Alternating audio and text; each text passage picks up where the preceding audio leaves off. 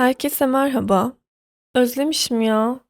Bayağı özlemişim çünkü en son İstanbul'daydık. Ceren'le podcast yaptım. Onun öncesinde bir hafta falan ara vermek zorunda kaldım. Yeniden tekrar baş başayız. İnsan özlüyor biliyor musunuz? Çünkü hani bu podcastler böyle terapi gibi olmasa da sanki böyle bir arkadaşımla konuşuyormuşum gibi hissediyorum. Eminim siz de böyle arkadaşınızı dinliyormuş gibi hissediyorsunuzdur. Bir de biraz da günlük gibi, sonuçta karşımda bana ha ha diyen, cevap veren kimse olmadığı için biraz da günlük gibi bir şey aslında. Ve bazen çok da şaşırıyorum biliyor musunuz? Ben günlük gibi böyle konuşuyorum kendi kendime mal deli gibi. Ve beni dinleyen insanlar var ya. Bu böyle bazen çok inanılmaz geliyor bana. Kanalda da aynı şekilde öyle geliyordu. Hatta 4000 saat izlenmeyi ilk geçtiğimde böyle inanamamıştım ya, oha falan, yani beni kim bu kadar izliyor ki falan. Buna şey diyorlar biliyor musunuz? Belki biliyorsunuzdur. Imposter sendrom deniyor. Hemen bunu size açıklayayım. Imposter sendromu, kişilerin başarılarını kendilerinin hak etmediklerini düşünmeleri, başarılarından ve becerilerinden sürekli şüphe duymaları, bu nedenle kendilerini sahtekar olarak hissetmeleri şeklinde tanımlanabilecek psikolojik bir durumdur. Ya ben tabii ki her zaman böyle hissetmiyorum. Sadece bazen böyle Allah Allah ya, acaba gerçekten niye dinlesinler ki beni falan böyle hissettiğim oluyor yani. Sadece onu paylaşmak istedim sizle. Yoksa kendimi böyle sürekli sahtekar gibi hissettiğim, sürekli işte şu kendimden şüphelendiğim falan yok yani. O biraz ileri bir seviyede oluyor. Sadece böyle çok nadiren arada dınk diye böyle oha falan şey olur ya, hani böyle varoluşsal krizler yaşar insan. İşte birisi ölünce ya da gezegenleri, dünyayı, cennet, cehennem gibi soyut kavramları düşünce falan olursun birden. Ya niye böyle şeyler düşünüyorum ki? Neyse ya, birazcık müzik dinleyeyim, klip izleyeyim falan böyle. Çok böyle derin düşününce insan böyle mindfuck olur ve çok rahatsız olur ya bu durumdan. Hemen böyle kendi dikkatini dağıtmak için salak salak şeyler yapar falan. Onun gibi bir his yani, ona çok benziyor. Ama çok mutluyum yani, böyle güzel. 50. bölüme kadar geldik yani, şaka maka. Güzel oldu bence ya. Buradan da herkese çok mutlu olduğumu, beni dinlediğiniz için çok mutlu olduğumu belirtmiş olayım dedim. Böyle bir şükür sensin yapmış olduk. Bir de şey yapmak istiyorum ya podcast'te. Her hafta bir Instagram sayfasıyla dalga geçmek istiyorum. Yani böyle bir bölümümüz olsun podcast'te. Çünkü sürekli bunu yaptığımızın farkındayım. Yani mutlaka bir şeyle dalga geçiyoruz. Bir sayfayla, bir insanla, bir profille falan. Bari bunun adını koyalım. İşte haftanın salak Instagram profili gibi bir şey olabilir. Tam böyle kafamda netleştirmedim ama öyle bir şey yapmak istiyorum yani. Eminim siz de keyif alacaksınızdır çünkü zaten buraya gelenlerin yani tamam, büyük bir çoğunluğunuz muhabbetimi dinlemeye geliyorsunuz da bir şeylerle taşak geçmemi izlemeye ve dinlemeye gelen de çok insan var. Her neyse işte tekrardan ben geldim. 51. bölümdeyiz değil mi? Doğru, evet, 51. bölümdeyiz. Wow demek istiyorum, o Vine'daki gibi.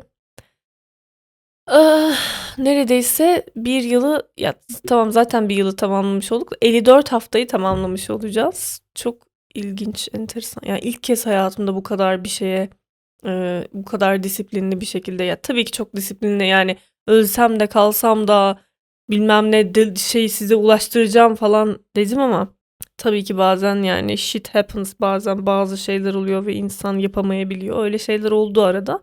Ama yine de bu kadar disiplinli hayatımda bu kadar disiplinli bir şekilde devam ettiğim nadir şeylerden biri olabilir bu podcast. O yüzden o açıdan da benim için önemi çok büyük. Neyse işte geldim. Burada yine böyle birazcık hasret giderelim dedim.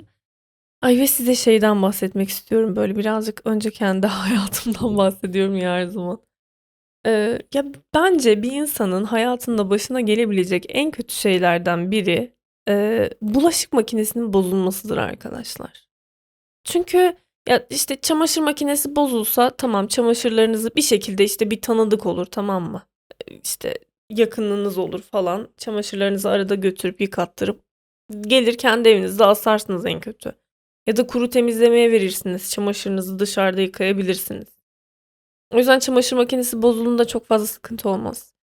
Ya da süpürgeniz bozulduğunda evinizi bir süre süpürmezsiniz. Tamam, birazcık ev pislenir ama yine de idare edebilirsiniz yani. Bunun gibi başka, buzdolabı bozulduğunda sıkıntı ama onun için de mutlaka bir yol bulunur diye düşünüyorum. Ya bir çözüm bulunabilir yani ama bulaşık makinesinin bozulduğunda böyle bir çözüm olmuyor arkadaşlar. Ya bulaşıklar birikecek dağ gibi olacak mutfakta ya da eşek gibi hepsini kendi ellerinizle yıkayacaksınız tek tek. Ben makinemiz bozuldu. İlk bozulduğunda Aralık ayında falan bozulmuştu. Tamam dedim ya, yaparım yani, gerçekten günümün 2-3 saatini mecburen buna harcayacağım yani. Çünkü makineden çıkan bulaşık da pis çıkıyor. O yüzden onu da ellerimle kendim yıkamak zorunda kalıyorum. Yani 3 kere 5 kere yıkatmak falan gerekiyor. Zaten bir ara hiç çalışmıyordu. Böyle düğmesine basınca da çalışmıyordu falan. Sonuç olarak böyle bildiğin hani lokanta, restoranda falan çalışan bir bulaşıkçı gibi bayağı mesai harcayarak bulaşık yıkadım yani. Tamam, gerçekten güzel bir yanı da var. Böyle kendinizle baş başa kalıyorsunuz. Böyle bir şeyler dinliyorsunuz, yıkıyorsunuz bir yandan. Onun bir böyle güzel bir yanı oluyordu gerçekten. Ama o kadar hızlı sıkıldım ki bu durumdan inanamazsınız yani. En son üniversitede, ben ilk üniversiteye başladığımda bulaşık makinemiz yoktu. Ablamla bir eve çıkmıştık. Orada bulaşık makinemiz yoktu. Bulaşıklarımızı elde yıkıyorduk. O zamanlar yıkamıştım. Sonrasında ama işte annemler falan geldi zaten eve, bizim okullarımız bittikten sonra bize yani İstanbul'a taşındılar. İşte makinemiz falan oldu yani, o noktadan sonra hiçbir şekilde sıkıntı çekmedim. Yani öğrenciliğimde en son bulaşık yıkamıştım. Olabilir ayrıca yani öğrencilikte falan, ne bileyim, ya da yeni bir eve çıktıysanız, gerçekten hiçbir şekilde bulaşık makinesi alacak durum yoksa bu şekilde geçiştirilebilir ama yani inanılmaz yorucu normal şartlarda ya. Bir de ben zaten hani sonuçta artık böyle haftada bir video çekip kapatmıyorum. Ben artık daha da fazla içerik üretiyorum ve bunun yanında başka yaptığım işlerim de var. Haftada 3 video çık, yani haftada bir video, bir podcast, bir canlı yayın çıkar. Üstüne bir de kendi günlük hayatındaki işlerin olsun. Bir de üstüne 2-3 saat eşekler gibi bulaşık yıka. Yani gerçekten çok hızlı sıkıldım ve sikerim böyle işi dedim yani. Çünkü bir de bir süre sonra şeyi fark ediyorsunuz. Ne kadar yıkarsanız yıkayın zaten o aşırı sıcak su var ya, o çok hızlı bir şekilde soğuyor. Ve yani ya eliniz kaynar suda mahvolacak ya da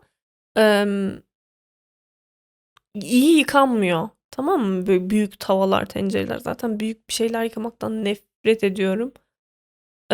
Yıkanmıyor. Böyle 15 kere yıkıyorsun mesela bir tencereyi. Hala iz var ya da hala böyle bir sanki garip bir koku geliyor falan gibi hissediyorsun. Böyle çıldırıyorsun yani. O yüzden en son şu noktaya geldim. Dedim ki Fatih, bugün tekrar gitti makine. Mutfak şu an dağ gibi bulaşık dolu. Çünkü içine attığımız bulaşıklar tam temizlenmedi. Böyle birazcık hafif bir koku. Hani şey yaparsınız ya, pervanesi var onun. Onu döndürmeyi unutursunuz. Böyle leş gibi çıkar böyle hepsi makineden. Yani görünürde hiçbir leke yoktur ama iğrençtir bulaşıkların hepsi. Aynen öyle şu anda hepsi. Ve aman Allah'ım ya, içimden o kadar bulaşık yıkamak gelmiyor ki size anlatamam ya. Yani bir de şeyi de yok mesela, bir çözümü de yok. Konu komşuya gideyim, onun makinesine atıp yıkayayım falan, böyle bir şey de yok yani. Bir kere taşıyamazsınız zaten onları. Yani mantıksız her açıdan. Yani eğer bulaşık makinen bozulduysa kendi kendine kaldın kardeşim. Hepsini eşek gibi kendin yıkayacaksın. Ve bir de bu Asya ülkelerinde, Japonya'da falan, Japonya ile ilgili izlediğim birkaç tane vlogda görmüştüm. Bulaşık makinesi kullanmıyorlar. Her şeyi elde yıkıyorlar. Ve bulaşık makineleri çok pahalı ve çok küçük. Abi nasıl yaşıyorlar öyle ya? Asla hayatta bulaşık makinesiz yani. Gerçekten çok zor bir hayat olmalı yani. Bile ben şu konuda da düşünüyorum. Ev işlerine geldi konu ama yani sonuçta hepimizin, bir insan inanılmaz zengin olsa bile mutlaka ev işi yapıyor arkadaşlar. Ev işinden kurtuluş yok yani. Bir eviniz varsa ev işiniz oluyor her zaman. Yani inanılmaz zengin diyelim işte Kim Kardashian'sın. Milyonersin, billionaire, milyardersin hatta. Akşam mesela storylerinde görüyorum. Şey yapıyor yani hani çocuklarının oyuncaklarını topluyor kendisi. Çünkü zaman zaman belki ayda yılda bir yapıyor. Belki 5 dakikalığına yapıyor. Ama yapıyor yani. Yapıyor çünkü ev dediğimiz şey bir canavar gibi. Yani ve bu canavar siz onunla ilgilenmediğinizde size çok kızıyor. Ve böyle iyice büyümeye başlıyor ve hayatınızı mahvetmeye başlıyor. Ama sürekli ilgilenirseniz ev çok uslu bir hani Harry Potter'da bir tane anahtar mıydı bir geçit miydi onu koruyan 3 başlı bir köpek vardı hatırlıyor musunuz? O 3 başlı köpeğin uyurkenki hali gibi düşünün. Sürekli ilgilenilen evi. Böyle çok tatlı, sakin gözüküyor ama bir 5 dakika ilgilenme bakalım. O 3 başlı havlayan canavar gibi köpeğe dönüşüyor. Evet, ev hakkındaki inanılmaz muhteşem benzetmemi dinlediniz. Öyle yani. Ev böyle bir şey ve ya öğrenci evi de olursa olsun, bekar evi de olursa olsun, ne olursa olsun eğer bir çatı altında yaşıyorsanız insansınız ve ihtiyaçlarınız var ve bunlar için belirli eşyalara ihtiyacınız var falan. Bulaşıkları da eninde sonunda temizlemek, yıkamak gerekiyor. Ben şey diyorum bu arada. Dedim ya çok zorlanır insan bulaşık makinesiz. Eskiden hatta çamaşır yıkamak için kadınlar şu an bile yani imkanı olmayan yani bulaşık makinesi, çamaşır makinesi almak için imkanı olmayan insanlar var. Bu insanlar bildiğiniz hani dereye falan gidiyorlar. Böyle şey özellikle fakir ülkelerde ve işte ne bileyim bizim ülkemizde de mutlaka köylerde falan yapılıyordur bu bence. Dereye gidilip çamaşır yıkanıyor. Ondan sonra bulaşıklar elde yıkanıyor falan sıcak su kaynatılıp. Bu bence insan hakkı. Hatta şey bile hani şimdi 1950'lerde yaygınlaştı böyle şeyler. İşte buzdolabı, ocak, bulaşık makinesi, çamaşır makinesi. Bu tarz şeyler insanların evine böyle yavaş yavaş girmeye başladı o zamanlar. Ben tabii şu anda Amerika'dan bahsediyorum. Belki Türkiye'ye daha geç gelmiş olabilir. 70'lerde falan. Ya zengin evlerine gelmiştir 50'lerde 60'larda ama normal fonksiyon eden, normal çalışan bir evde belki 70'leri bulmuştur yani 60'ları 70'leri falan.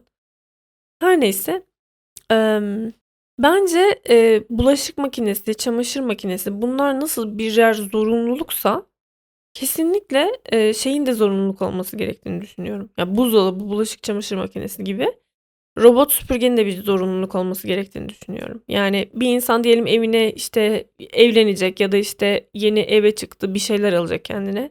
İlk önce bulaşık, çamaşır, ondan sonra süpürge falan alıyor değil mi? Hayır, kesinlikle ev süpürgesinden önce robot süpürge olmalı.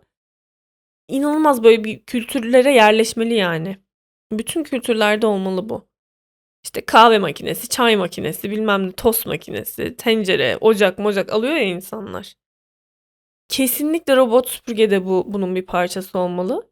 Çünkü el süpürgesiyle aynı işlevi görüyor neredeyse. Tamam işte tutup da en acayip girilmez köşeleri süpüremiyorsunuz ya da böyle bir şeyi zonk zonk diye mesela diyelim bir bardak kırıldı. Orayı süpürtmesi o kumandayla Bluetooth'la hareket ettirmek daha zor oluyor. Normal el süpürgesiyle bazı pislikleri temizlemek daha kolay oluyor. Ya da işte sertliğini ayarlamak, basıncını ayarlamak. Yani halıya hayvan gibi bastırıp üzerindeki bütün tozları alabilirsin. Belki o kadar bastıramıyor ama yine de aynı yani çok yakın bir işlev gördüğünü düşünüyorum ve birçok kadının eğer diyelim bu evlere girdi böyle tamam mı? Artık klasik bir şey oldu yani alınacak klasik şeylerden, demirbaş şeylerden oldu. Birçok kadının kesinlikle hayatını değiştireceğini düşünüyorum. İnanılmaz değiştireceğini düşünüyorum. Çünkü her gün ev süpüren kadınlar var arkadaşlar. Her gün ev süpüren kadınlar var. Ben bu bilgiyi yani ben ev süpürmeyle aram hiçbir zaman iyi olmadı zaten. Allah'tan robot süpürge var artık da asla ev süpürmüyorum ve bundan hiçbir hicap duymuyorum diyebiliyorum yani. Onun öncesinde yani ben öğrenciyken asla sevmediğim bir şeydi ve artık böyle hani İnsanlar bana nasıl bu evde yaşıyorsun ya, ablan süpürmesi, kardeşin süpürmesi, sen nasıl işte falan. Asla ya abi bazı insanlar bazı şeyleri sevmez ya. Ben de bunu sevmiyordum işte ya. Ev süpürmeyi sevmiyordum. İnanılmaz rahatsız olmam gerekiyordu tozdan, kirden, tüyden, müyden, anca öyle yani. Şimdi o kadar değilim bu arada. Artık böyle insanın kendi yaşadığı öğrenci evi değil de böyle kendi imkanlarınla böyle dipten başa kendin, ya her şeyine kendin böyle cebinden güzelleştirmeye çalıştırdığın bir evin olunca daha çok özeniyorsun tabii ki. Öğrenci evinde birazcık sallıyorsun her şeyi. Çünkü her şey oradan buradan gelme olduğu için. Her neyse. Ama sonuç olarak ev süpürmenin diyelim 1 saat sürüyor, tamam mı? Ya da yarım saat diyelim. O stres de o harcanılan fiziksel iş gücü ve o ev süpürürkenki o zor işte bu ses çıkıyor falan, temizlemeye harcanılan beyinsel aktivite falan. Yani kadınların hayatına inanılmaz çaldığını düşünüyorum ben. Ve birçok kadın da zaten robot süpürgesi olmadığı için mecbur buna. Mesela her gün rutin olarak evi süpür. Kocasının mesela yediği kuru yemişlerin kırıntılarını atıyorum. Yani böyle bazı aileler, biz sevsek de sevmesek de böyle yani. Ya bazı ailelerin öyle bir düzeni var. Ya bazı aile dediğim yani geleneksel Türkiye'deki birçok ailenin, özellikle belli bir yaşın üstündeki ailelerin öyle yani. Hani kadın evde işte çalışıyor, iş yapıyor, koca dışarıda oluyor, akşam eve geliyor, çay içiyor ve yemek yiyor ve kuru yemiş yiyor, kıtırtılı çıtırtılı şeyler yiyor ve onların şeylerini bırakıyor yani yerlere. Kıl, tüy falan bu tarz şeyler banyoda yani. Kendi arkasından temizlemeyi bilmeyen birçok böyle homongulus erkek var hala ülkede, özellikle belli bir yaşı geçmiş erkekler. Ya bunları öğretemezsiniz hani, bu temel insani temizlik eğitimini kendisi almadığı için, çocuk gibi arkasından hep böyle karısı, annesi falan yetiştiği için öğrenmemiş ve öğrenemez de yani. Zaten yaşlanacak bir süre sonra, hiç öğrenemeyecek falan. O yüzden öyle ailelerde acayip hayatını değiştireceğini düşünüyorum insanların, kadınların. O açıdan bence zorunlu olması süper olur. Ya zorunlu olması dedim, her evde bir robot süpürge olacak falan değil. Böyle kültürümüze yerleşse artık insanlar, aa robot süpürge, kız sen de ne kadar düşkünmüşsün rahatına, tembel mi? Böyle insanların yargılanmadığı. Yani normal robot süpürgenin de temizliğin, evin rutin bir parçası haline geldiği günleri görmek zorundayız çünkü. O kadınların gününden çalınan 1 saat bile ve 1 saatlik fiziksel enerji bile onlara çok iyi gelecektir. Yani kadınlara, özellikle çalışan kadınlara, çok fazla çocuğu olan kadınlara, ne bileyim işte bir sürü şey yapmak, evde bir sürü şey yapmak zorunda olan kadınlara. Tabii bunun o tam tersi bir kısmı da var. Bazı kadınlar mesela işte yaşlı kadınlar çocuklarını evlendirmiş oluyor. Zaten evden çıkamadığı için, hayatı evin içinde geçtiği için yaşlandıkça artık ev, yani evin dışında bir aktivitesi de olmuyor. Sürekli evde oturuyor ve sürekli hamur işleri falan, o tarz bir yemek kültürümüz olduğu için özellikle İç Anadolu'da falan. Şiştikçe şişiyor tabii yani, kilo alıyor, oturduğu yerde hiçbir şekilde spor yapmıyor. Damarları tıkanıyor, sağlık sorunları başlıyor, yürüyemiyor, dizleri, bacakları, bilekleri mahvoluyor. Zaten çoğu kadında fibromiyalji var, bu kronik ağrılar yani. Çünkü çok fazla bitmeyen ev işleri yaptıkları için falan. O yüzden yani aslında belki bazı kadınlar için süpürge, yani bir evi süpürmek 1 saat falan egzersiz bile oluyor, biliyor musunuz? Bu çok acı bir şey ama gerçek yani. Bazı kadınlar için egzersiz oluyor bildiğiniz ev süpürmek. Onların tek egzersizi, çünkü dışarı çıkıp yürümüyorlar. Tamam mı, bir süre sonra? O yüzden ya mesela çoğumuzun demeyeyim de mutlaka aranızda böyle tarif ettiğim gibi anneler vardır. Mesela benim annem de bir süre sonra kilo almaya başladı ve annemin birçok sağlık sorunu kilodan oluyor. Mesela işte bileklerindeki falan şişmeler, işte yürümeye çıkarmaya çalışıyoruz, işte gel yürüyelim, dışarı çıkalım falan ama dışarı çıkıyor ama dışarı çıktığında mesela bizden çok daha çabuk yoruluyor ve çok daha yavaş yürüyor mesela. Ve bu çok üzücü bir şey yani, kadınların hayata entegre, yani dışarıdaki hayata entegre olamaması, mutfaktan çıkamamaları çok üzücü bir şey yani. Ve bu konuda gerçekten böyle bir groundbreaking bir şey olabilir. Yani zaten eğer robot süpürge olursa evlerde kadınlar dışarı daha çok çıkabilir bile belki. Çünkü onun düğmesine basacak ve o yerden her şeyi kaldırırsanız, kabloları, zartları, zurtları kaldırırsanız, evden çıkarken bazen basıyorum. Bütün evi geldiğimde süpürmüş oluyor ve yerine gitmiş oluyor yani. O kadar önemli bir şey ki aslında bu. O yüzden mesela 14 Şubat'ta sevgiliniz yoksa, annenize işte gücünüz de yetiyorsa bence harika bir hediye ya. Yani şey demek istemiyorum. Al anne, anneler ev süpürür. O yüzden sana al, süpürge aldım falan gibi düşünmeyin bunu. Çünkü o anneyi özgürleştirici bir şey o. Anne o evi süpürsün, ev temizlensin falan gibi bir şey değil bu yani. O robot süpürge sayesinde anne özgürleşecek. Hani bir tane reklam vardı Erktolia'nın. Twitter'da bir ara çok eleştirilmişti. İşte annenize bu anneler gününde dildo alın falan diye. Ya olabilir ayrıca, olamaz mı yani? Tamam, bizim yaşlı anneler falan kullanmaz belki de yani artık genç anneler, yani 20-25 yaşında anneler var, 30 yaşında anneler var. Bu kadınlar mastürbasyon yapmıyor mu? Yapıyorlar tabii ki abi. Kimse kimseyi kandırmasın. Erkeklerin sadece mastürbasyon yaptığını düşünüyor insanlar ama kadınlar da hayvan gibi mastürbasyon yapıyor yani. Kadınlar da, ya hepsi olmasa da belli bir kısmı kadınların hayvan gibi porno izliyor. Ve kadınların da seks oyuncakları kullananları var. Bu hala bir stigma ve belki çoğu kadının evine girmemiştir ama kadınların da dildoya ihtiyaçları oluyor. Hatta size şeyden bahsetmek istiyorum ya. Tarih öncesi kadın dildolarından bahsetmek istiyorum. Hemen bir saniye. 2000 yıl öncesinden, hatta 30 bin yıl öncesinden falan şeyler var, bulunmuş böyle taştan. Butt pluglar, dildolar falan neyden yapılmış? Taştan, bronz falan.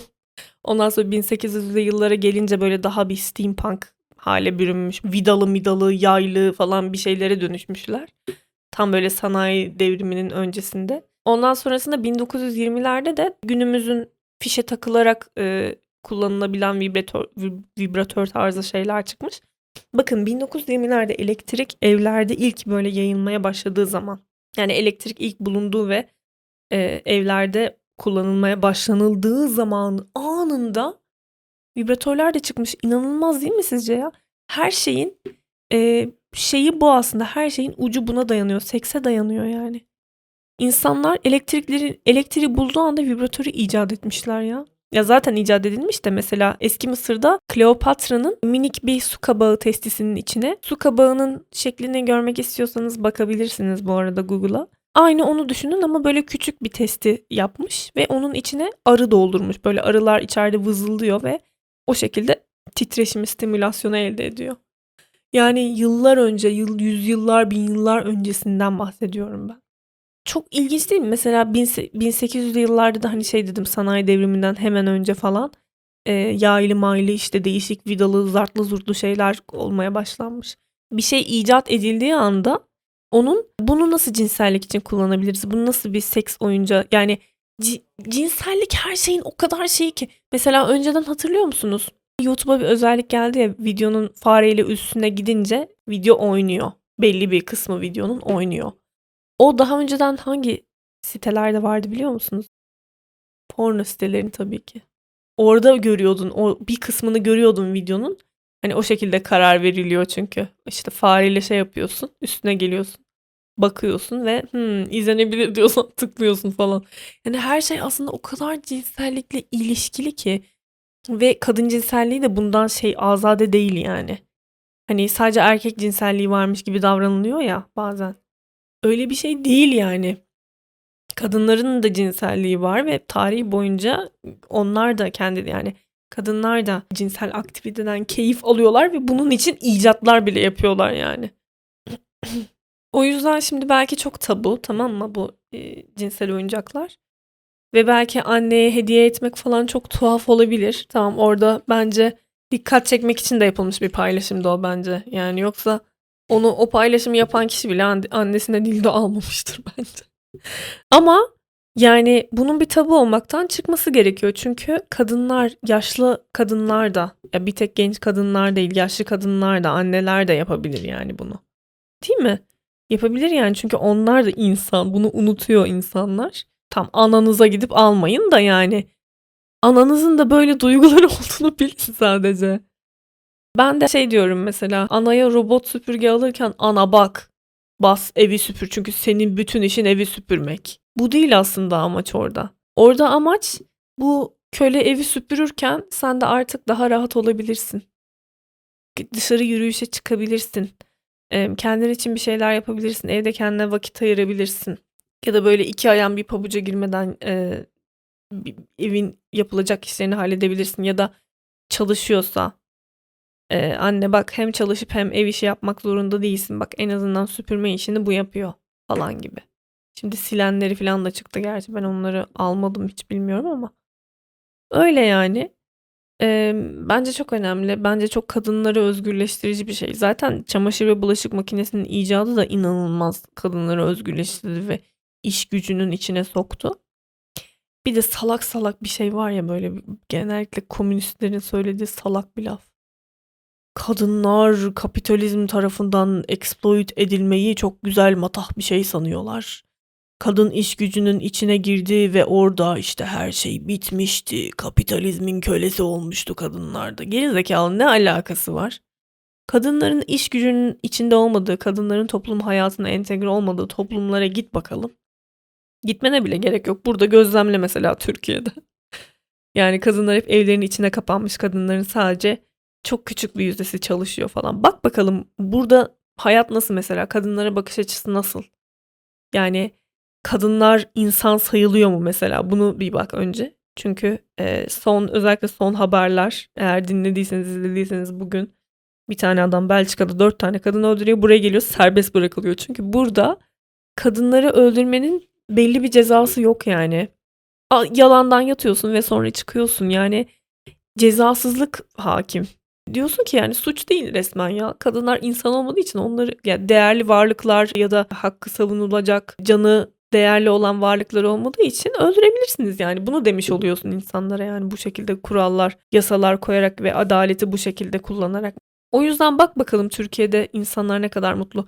Yani kadının belgesellerde bile, YouTube'da birkaç tane böyle ülke gezmeli Türk kanalı takip ediyorum. Onlardan bir tanesini söylediği çok dikkatimi çekti. Arkadaşlar dedi, burada kadın şoförler, kadın çöpçüler, işte kadın şular, kadın bular var ve ne zaman ben dedi kadınların iş gücüne katıldığı bir ülkeye gitsem o ülkede insanların daha mutlu olduğunu görüyorum dedi. Çünkü iki tarafta iş gücüne katıldığı için eşitlik daha iyi bir seviyede oluyor. Erkeklerde şöyle bir hayal kırıklığı ya da şöyle bir öfke hali olmuyor. Ben eşek gibi çalışıyorum, hiç evde oturamıyorum gibi bir şey olmuyor.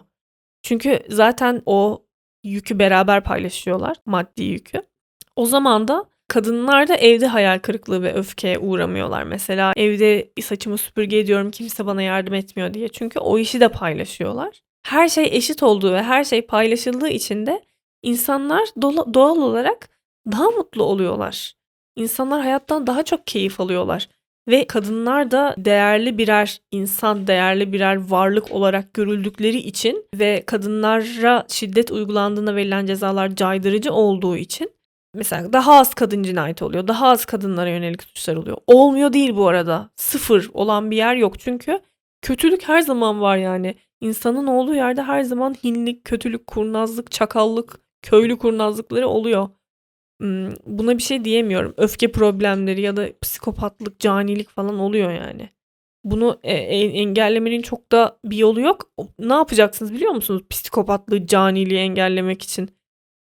Çocuk yapmadan önce sınava sokacaksınız insanları. O da mümkün değil ve o bayağı distopik bir noktaya götürüyor, tamam mı, olayı?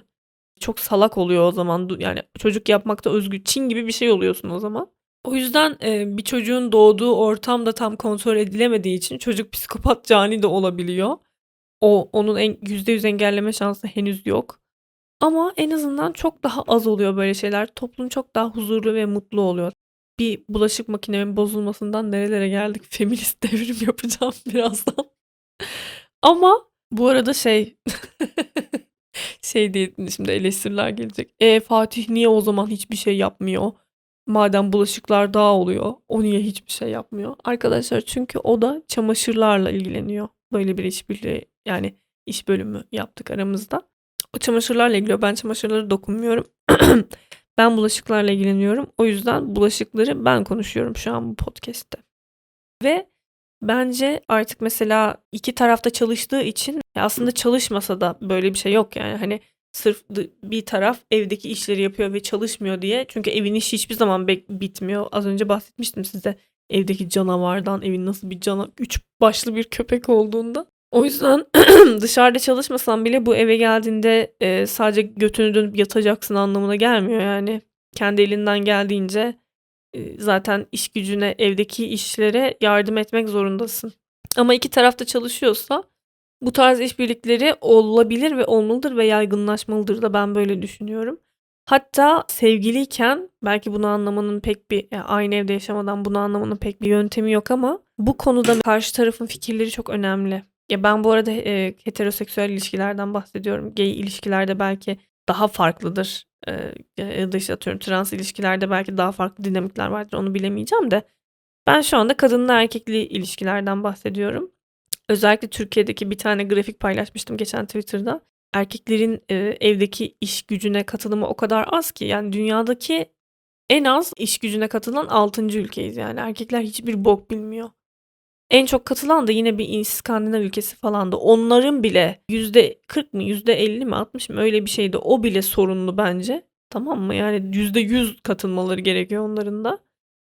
Her yerde rezalet yani ama Türkiye'de daha bir rezalet ve özellikle genç insanlar.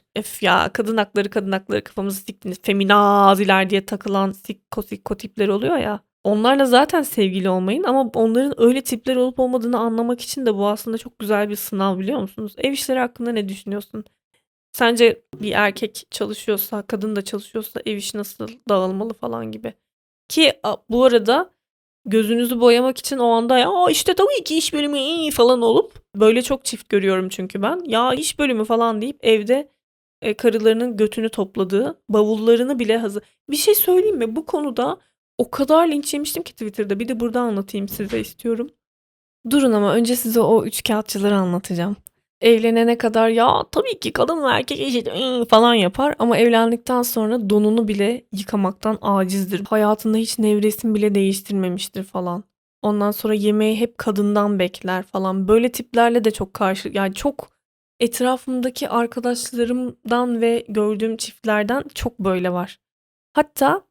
Bavul hazırlama konusunda çok büyük bir Twitter'da linç yemiştim ben. Size onu anlatayım. Şimdi kesin buradan da bana katılmayanlar olacak. Çünkü bizim o kadar kodlarımızla işlemiş ve o kadar böyle bir şey çok karıştırılıyor ya.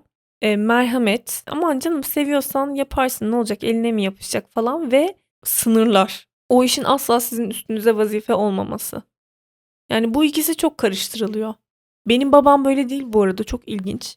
Babam kendi bavulunu kendi hazırlar böyle bu tarz şeylerini kendi yapar sabah mesela çayını kendi demler falan. Öyle babalar ve öyle kocalar gördüm ki etrafımda 40 yaşına gelmiş 45 yaşına gelmiş bavul hazırlamayı bilmiyor. Kendisi kendi bavulunu hazırlayamıyor ne hangi eşyaları koyacağını bilmiyor. Diş fırçasını koyup koymadığını karısına soruyor. Koydun mu diş fırçamı dişimi fırçalayacağım diyor mesela. O kadar üzülüyorum ki bu kadınlara ben ya. Eşinin diş fırçasını bile senin düşünmek zorunda olduğun düşünce iş yükü. Düşünce iş yükünden de bahsetmek isterim size bir ara. Hatta onunla ilgili bir karikatür vardı. Onu da hemen linklere ekleyeceğim. Yani bazı şeyleri düşünmek bile kadına kalıyor. Tuvalet kağıdını her zaman kadın değiştiriyor. Ya da sabunları her zaman kadın sabunlukları dolduruyor. Ya da işte evde diyelim bulaşık teli. Lazım. Her zaman kadın düşünüyor. Kadın evde olup olmadığını biliyor. Ya da dolaptaki rendenin yerini sadece kadın biliyor. Erkek sürekli soruyor falan. Bilmiyor çünkü kaydetmiyor. Bilerek belki de işgüzarlıktan yani böyle işten kaçmak için. Ya ben aslında çok iş yapmak isterim mutfakta ama onun bunun yerini bilmiyorum ki ya falan böyle sürekli sorup karşısındakini bıktırarak böyle bunu bir şey mekanizması olarak kullanmak yani ben zaten yapamıyorum ama falan sonra kadın da işte zaten onun yaptığı işi ben böyle bir trip de var kadınlarda çok hiç katılmıyorum çok yanlış ya o zaten batırıyor ben o yüzden sokmuyorum onu kendim yapıyorum daha iyi saçmalık yani sadece kendinize daha çok iş yani beğenmemek ne demek biliyor musunuz o kişinin asla o işte iyi olamayacağı anlamına geliyor siz sürekli yaparsanız ve olmak da istemeyecek Ve bir süre sonra hepsi sizin başınıza kalacak. Yani bu düzenden memnunum diyorsanız o ayrı. Ben mutluyum bu şekilde yaşamaktan diyorsanız bilemeyeceğim ama ben kesinlikle evde öyle bir yani eşitsizlik olmasından yana değilim. Çünkü bu sonradan çok farklı şekilde. Frustration kelimesi hayal kırıklığıyla aynı kelime değil bence. Daha negatif bir anlamı var. Çünkü hayal kırıklığı derken ondan bahsetmeyeceğim. Aynen frustration, hüsran. Evet hayal kırıklığı olarak da çevrilmiş ama hüsran, sinir bozucu olmak, frustrating. Yani böyle insan kendini hüsrana uğramış gibi hissediyor. Ve bu hüsrana uğramalar, bu sinir bozuculuk hali birikiyor. Sonra böyle nefret ediyorsunuz artık karşı taraftan. Hani hetero çiftler oluyor ya 50 yaşlarında falan. I hate my husband işte. Kocasından veya karısından nefret ediyor Facebook postlarında. Birbirimizden nefret ediyoruz ama beraberiz işte falan böyle. Hatta onunla ya çok özür dilerim. Her şeye bir referans verdim bugün ama onunla ilgili bir Facebook grubu var. Why get married if you hate your husband? Kocandan nefret ediyorsan neden evlendiniz gibi. Çok güzel gönderiler var burada. Twitter postları, Instagram postları, Reddit postları falan. Birbirlerinden nefret ediyorlar bildiğin ama baya böyle evli kalıyorlar. Sürekli espri yapıyorlar bu konu hakkında yaşlı insanlar gibi. Bunu da bir ara inceleyelim sizle birlikte. Mesela bir tane pasta yapmış eşine. Hangisi karı, hangisi koca, kim kime yaptı bilmiyorum. I tolerate you. Sana tolerans gösteriyorum. İşte senle birlikte yaşamak. Yani dişimi sıkıyorum anlamında. Ya da 24 saattir kocamı öldürmek istemedim. Ya da karımı öldürmek istemedim. Wow, bu bir başarı. Büyük bir başarı falan gibi böyle. İnanılmaz birbirinden nefret ediyorlar ama evli kalıyorlar yani. Bir tane yaşlı amca TikTok çekmiş. Böyle 80 yaşında falan var. I took a picture of my wife every time she looked beautiful this month. Ve sonrasında sadece gülümsüyor. Hiç kadının fotoğrafı yok falan. Aa bir dakika bu farklıymış ama. Sanırım karısı ölmüş gökyüzünü çekmiş. Böyle birkaç tane farklı gökyüzü fotoğrafı var. Ay çok üzgünüm amca günahını aldığım için. Aa karısı ölmüş. Ben de zannettim ya karım hiç güzel gözükmüyor o yüzden hiç çekmedim falan gibi zannettim de. Bazen böyle wholesome adı altında sevgi dolu postlar da paylaşıyorlar da. Birçoğu böyle kocasından karısından nefret eden. Hatta düğün pastalarında bile biliyorsunuz ya olur biliyor musunuz? Gelin zorla evlendirmeye çalışır. Damat böyle artık teslim olmuş bir haldedir. Ya da gelin arabaların arkasına öf yaptık artık bir bok yedik biz falan gibi. Sanki zorla silah zoruyla yani. O şekilde bir muhabbet. Birbirlerinden nefret ediyorlar böyle. Bence o birbirinden nefret etme şeyden oluyor. Birbirlerine böyle sürekli bir hayal kırıklığı, sürekli bir hüsran, sürekli bir sinir hali oluyor. Birbirlerinin işlerini birbirlerinin yerine yaptıkları için. Bu da artık böyle birikiyor, doluyorlar. Sonunda sikerim ya nefret ediyorum senden gebersen üzülmem noktasına geliyor olay. O yüzden o noktaya gelmemesi için bence daha eşit bir ortam olmalı. Herkes daha mutlu olacaktır bu şekilde. Ben böyle düşünüyorum. Ve yazmıştım. Ya ya bu ne ya kocasının ya bir tane arkadaşım var. Onu mu demiştim tam bilmiyorum. Ya ben kocasının yerine bavul hazırlayan insan gördüm. Bu ne demek ya? Bu kaçıncı seviye? Hayvan mısınız siz falan gibi bir şey. Dur hatta ya bulmaya çalışacağım. Ama bulamayabilirim çünkü çok eskiydi. Twitter arşivime bakmam lazım. O da şu anki bu bilgisayarda yok. Neyse anladınız siz yani. Öyle bir yazmıştım. Ya insan sevgilisinin kocasının bavulunu hazırlar mı ya? Misiniz? Ork musunuz? Kendi bavulunuzu kendiniz hazırlayamayacak kadar IQ'nuz düşük mü tarzında bir yazmıştım ve nasıl saldırdılar? Kadınlar da saldırıyor. Bana bir de diyorlar biliyor musunuz? Yani bu kadar mı nefret ediyorsun sevgilinden, kocandan yani? Bavulunu hazırlamak bile sana bir yük gibi mi geliyor? Hayır gerizekalı ne alakası var? Ben aksine eminim bavulunu hazırlayan kişilerden daha çok seviyoruzdur birbirimizi. Çünkü içimizde birbirimize karşı biriktirdiğimiz böyle negatif bir enerji yoktur sürekli birbirimizin işini yaptığımızdan dolayı. Yani bunu bu şekilde yapmaları o kadar garibime gitti ki.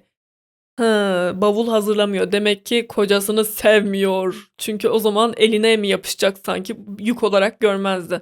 Allah'ın aptalı. Sürekli rutin olarak her geziye, her tatile çıktığımızda kocamın da eli ayağı tutuyor, benim de elim ayağım tutuyor. Ama ben hem kendiminkini hem kocamınkini. Bu o kadar büyük bir bence sorun ki Yani çok küçük geliyor insanlara. Ne olacak? Kocan da bakkala, markete gidiyor. Poşetler taşıyor senin için. Ne alakası var? Ben kendi poşetlerimi kendim de taşıyorum. Kendi kapımı kendim de açıyorum. Her zaman ayağıma beni alsın diye kimseyi çağırmıyorum. Yani ben de böyle davranmıyorum. Karşımdaki insandan da aynı derecede saygı bekliyorum o yüzden. Yani tabii ki elime yapışmaz. Yaparım da yani asla yapmayacağım. Geberse bile bavulunu hazırlamam falan demiyorum. Ama neden yapayım yani o yapabilecekken? Anlatabiliyor muyum? Niye? Neden ben? Hani şey gibi, bezlemek gibi yani, yemeğini yedirmek gibi. Ama neden şey yapıyorsun ki, eline mi yapışır yani? Ne olacak bir ağzına 5-6 kaşık yemek atsan? Bunun gibi buna dönüyor iş yani. Belki o noktada değil ama ona çok yakın bir şey. Çünkü bunun düşünce yükü de var. Mesela hazırlarsın bavulu, ondan sonra diş fırçasını götürmediğin için suçlu olursun.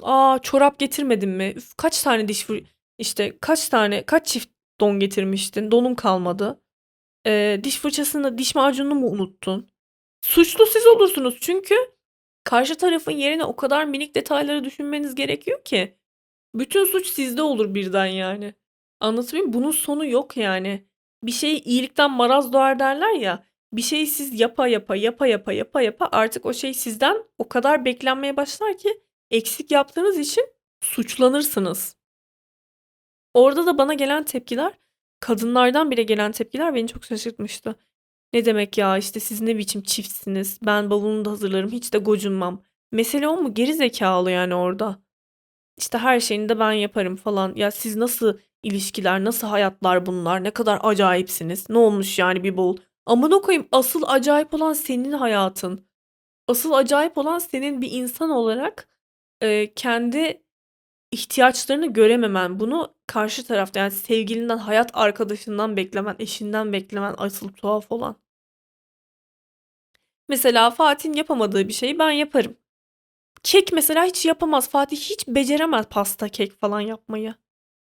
O yüzden pasta evde yapılacağı zaman pasta ben yaparım.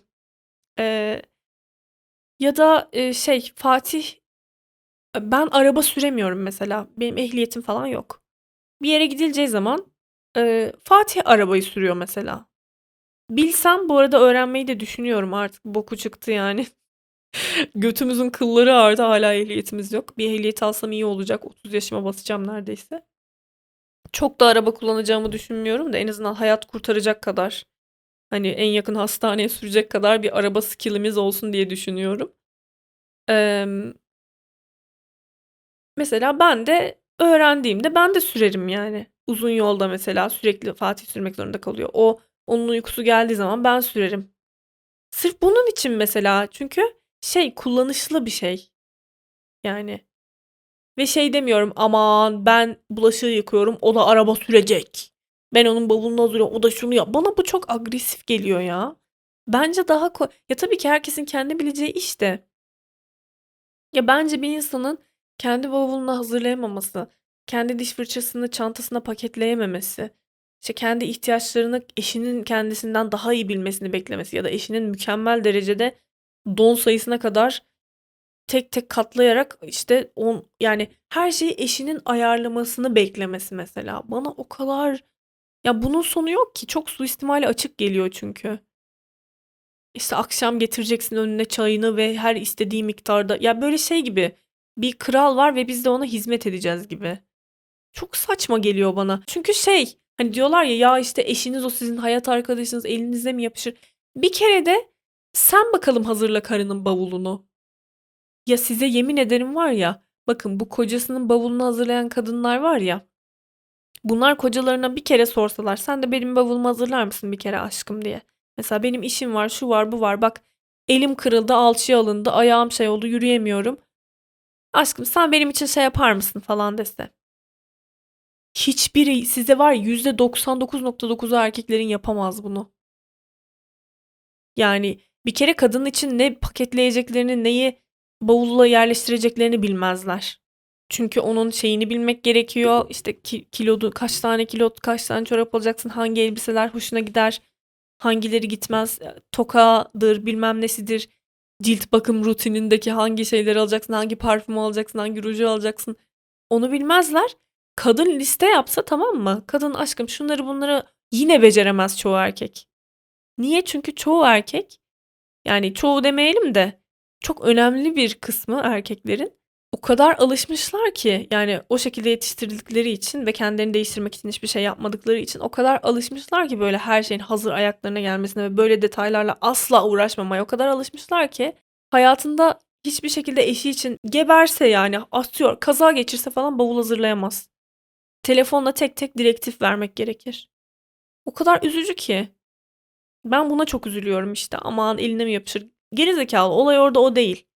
İki tarafında eline yapışmaz ama iki tarafında birbirinin işini, yani bu artık şey gibi bana göre.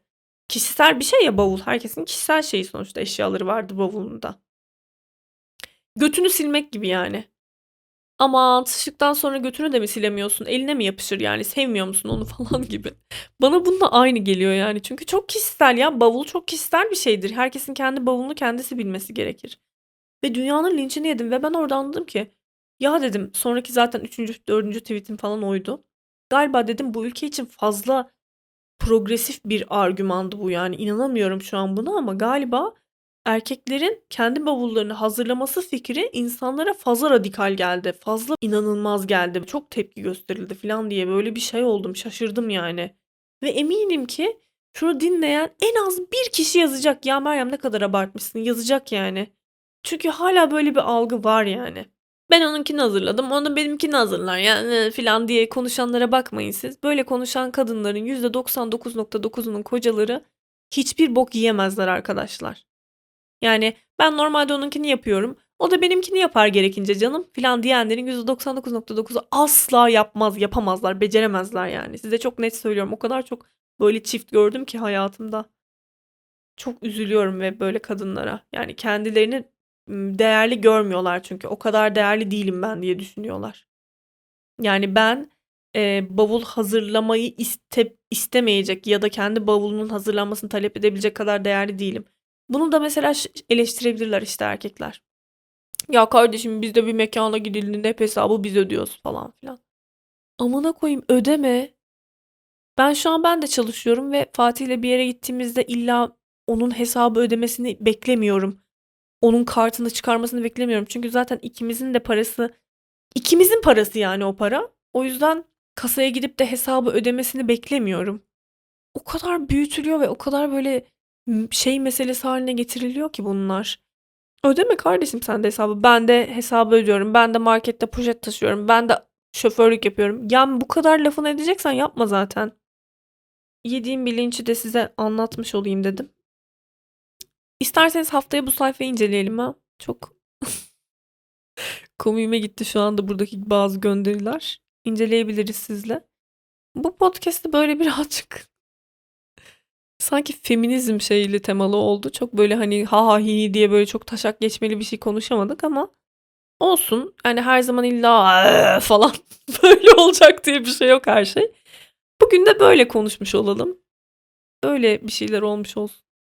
Bir sonraki bölümde daha eğlenceli, daha neşeli şeyler konuşuruz. Şu anda biraz üstümde şeyin siniri var, biliyor musunuz? Bulaşık makinesinin siniri var resmen. O yüzden başka bir şey konuşamadım resmen bu bölümde. Çok özür diliyorum hepinizden.